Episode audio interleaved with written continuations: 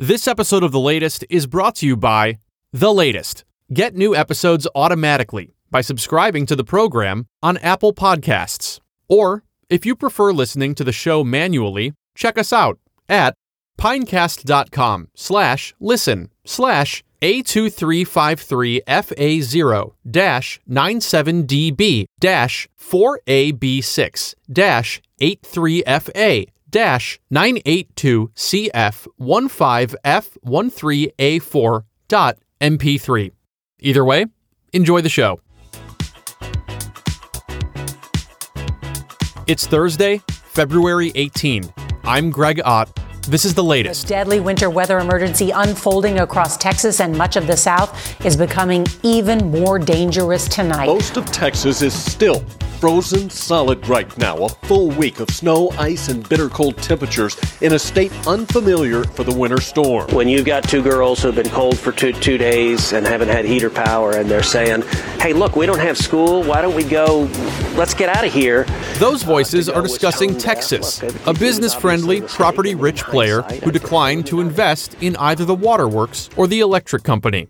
As residents continue to grasp with massive infrastructure failure that's left more than a dozen dead, hundreds of thousands without power, and millions without drinkable water. Many within the Lone Star State are beginning to ask themselves the same question Do they say don't mess with Texas because they don't know how to put it back together? For those who didn't celebrate Valentine's Day on Sunday, Mother Nature decided to give people another opportunity to feel alone, icy, and powerless. A series of extreme winter weather events descended upon vast swaths of the country, from snowly-amorous states like Vermont to snow-curious locales like Louisiana, which only flirted with 3 to 6 inches at one time in college. The result was an historic and unprecedented winter storm that's affected tens of millions of Americans. But, in spite of the chaos, countless acts of destruction, and multiple confirmed deaths, 43 senators have still concluded that it's not guilty. Appropriately, as many continue to salt the earth in response to a blanket of white, Congress announced a plan on Monday to investigate the January 6 attack on the U.S. Capitol in the wake of the second impeachment acquittal of future three time divorcee Donald Trump. They'll be modeling the group on the 9 11 Commission, which was formerly known as the National Commission on Terrorist Attacks upon the United States. They won't even need to update the title. And the 9 11 Commission should serve as a perfect model, considering its experience in probing a criminal mastermind with financial ties to Saudi Arabia and a nepotistic tree of useless children who's on track to be found lifelessly tethered to a dialysis machine. Axios, the Greek word for bullet point, has characterized our inability to confront major challenges as America's can't do spirit. From managing COVID 19 to overseeing what's plugged into the federal power strip.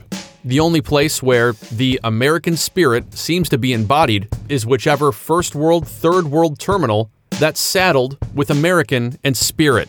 Destitute, backwards, run down, tacky, dreadful, logistically complex, and grounded somewhere in Florida. And I can't help but think that many of the seemingly disconnected events of this week are, in fact, closely linked together. In the same sort of butterfly effect scenario that leads a character on that 70s show to become a venture capitalist who invests in smart thermostats. In the late 1980s, the repeal of the Fairness Doctrine ushered in an era of unbalanced political commentary from the unbalanced Rush Limbaugh, whose addiction to spreading racist, sexist, homophobic, anti scientific, and false equivalency laden invective was only outmatched by his addiction to Oxycontin, and leaves behind a corpse that, once cremated, will cement a legacy of having permanently polluted our airwaves. Tucker Carlson, Alex Jones, and others who define journalism as the verbatim reading of the questionable contents of a forwarded email metastasized beyond the radio to the very smartphone in your hand that they claim to be giving you and yours hand cancer.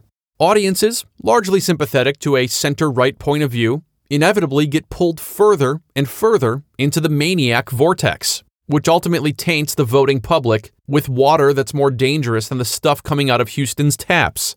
It should come as no surprise, then, when those ushered into power purely on cynicism, whataboutism, and the support of a highly profitable right wing media complex not only feel like they're doing the right thing by exonerating a guy they don't even like for ransacking the symbol of our democracy as if January 6 was Black Friday at Best Buy, but they even have the gall to book an early spring break to the Ritz Carlton in Cancun because Ted Cruz's United Club miles were about to expire in his fridge, like his neighbor's insulin.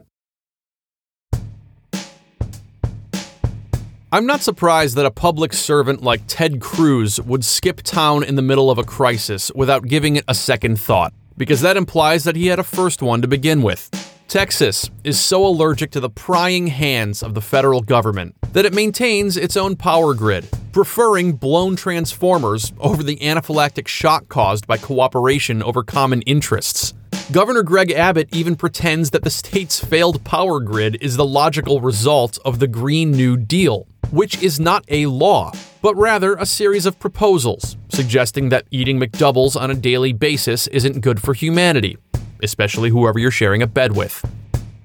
President Biden wants to pass comprehensive infrastructure reform by the 4th of July, a date barely four months away, when the snow will be long gone and Armie Hammer will be having his friends over for a barbecue. But if we want our bridges rebuilt, the power kept on, and our water free from brain eating amoebas that led to the outbreak of people who enjoyed the flight attendant, we need to pull the circuit breaker on the likes of Mr. Cruz to restore a national sense of utility. And now it's time for the OJ Simpson Twitter update. Hey, Twitter world. Hey, Twitter world. Hey, Twitter world. This is me, yours truly. Yours truly. My guest today is Colin McEnroe, a columnist and radio personality who hosts Pardon Me, Another Damn Impeachment Show, and The Colin McEnroe Show on Connecticut Public Radio. Colin, thanks for joining me. Oh, thanks, Greg. On Tuesday, OJ weighed in on the second impeachment trial of former President Trump. Hey, Twitter world, it's me, yours truly. Well, football is done, so now we're on to politics. And now, unfortunately, I've been involved in a few jury uh, uh, trials. And the one thing I do know that they get the jurors to pledge that they will base their decision on um, what they hear in court and not on any preconceived ideas. Well, I think we all know that that's not going to be the case here because these um, uh, senators are going to be more concerned about how their vote is going to affect their election that is coming up less than two years from now. So, in many ways, this is sort of a waste of time. Colin, what do you think about what OJ had to say? Well, I mean, I, I think, you know, for him, it must be very unfamiliar to watch a trial like this. For example, none of the lawyers is rhyming at all. You know, I mean, this, he's probably thinking, where's where's the shoes? Where's the gloves? This is not a trial. You know, he did another tweet where he talked about the. He said that he he there was no sports to watch, uh, and uh, that you know this was a reasonably entertaining substitute for that. And then I thought this is the most bizarre thing in this second little video tweet that he did, he said that he was struck by the fact that among the rioters or marauders, the women had said more violent things.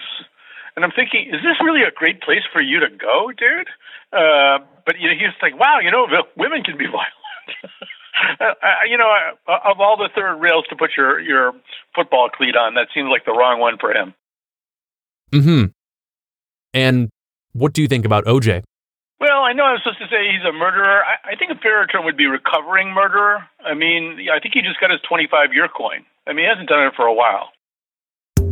That's this week's OJ Simpson Twitter update. Colin, thanks for joining me. Hey, thanks, Greg.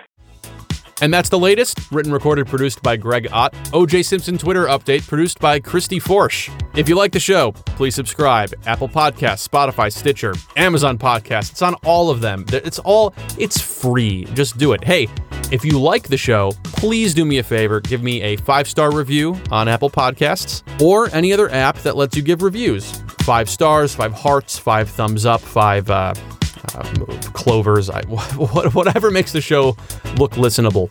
Latestpod.com for all your latest podcast needs. It's a wonderful website in uh, WordPress, popular uh, uh web technology. I'm at underscore Gregott on Twitter. Yeah, right. I'm Gregott on Clubhouse. I, I got in. See you soon. And by see you soon, I mean hear you soon. And by hear you soon, I mean you'll be hearing me soon. And by hearing me soon, I mean you'll soon be hearing me do something on Clubhouse. Probably not, but you'll hear me do another episode of this podcast. Great.